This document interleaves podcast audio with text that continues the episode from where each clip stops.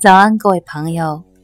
桃花电台晨读国学之《弟子规》：能亲人，无限好；得日进，过日少；不亲人，无限害；小人尽，百事坏。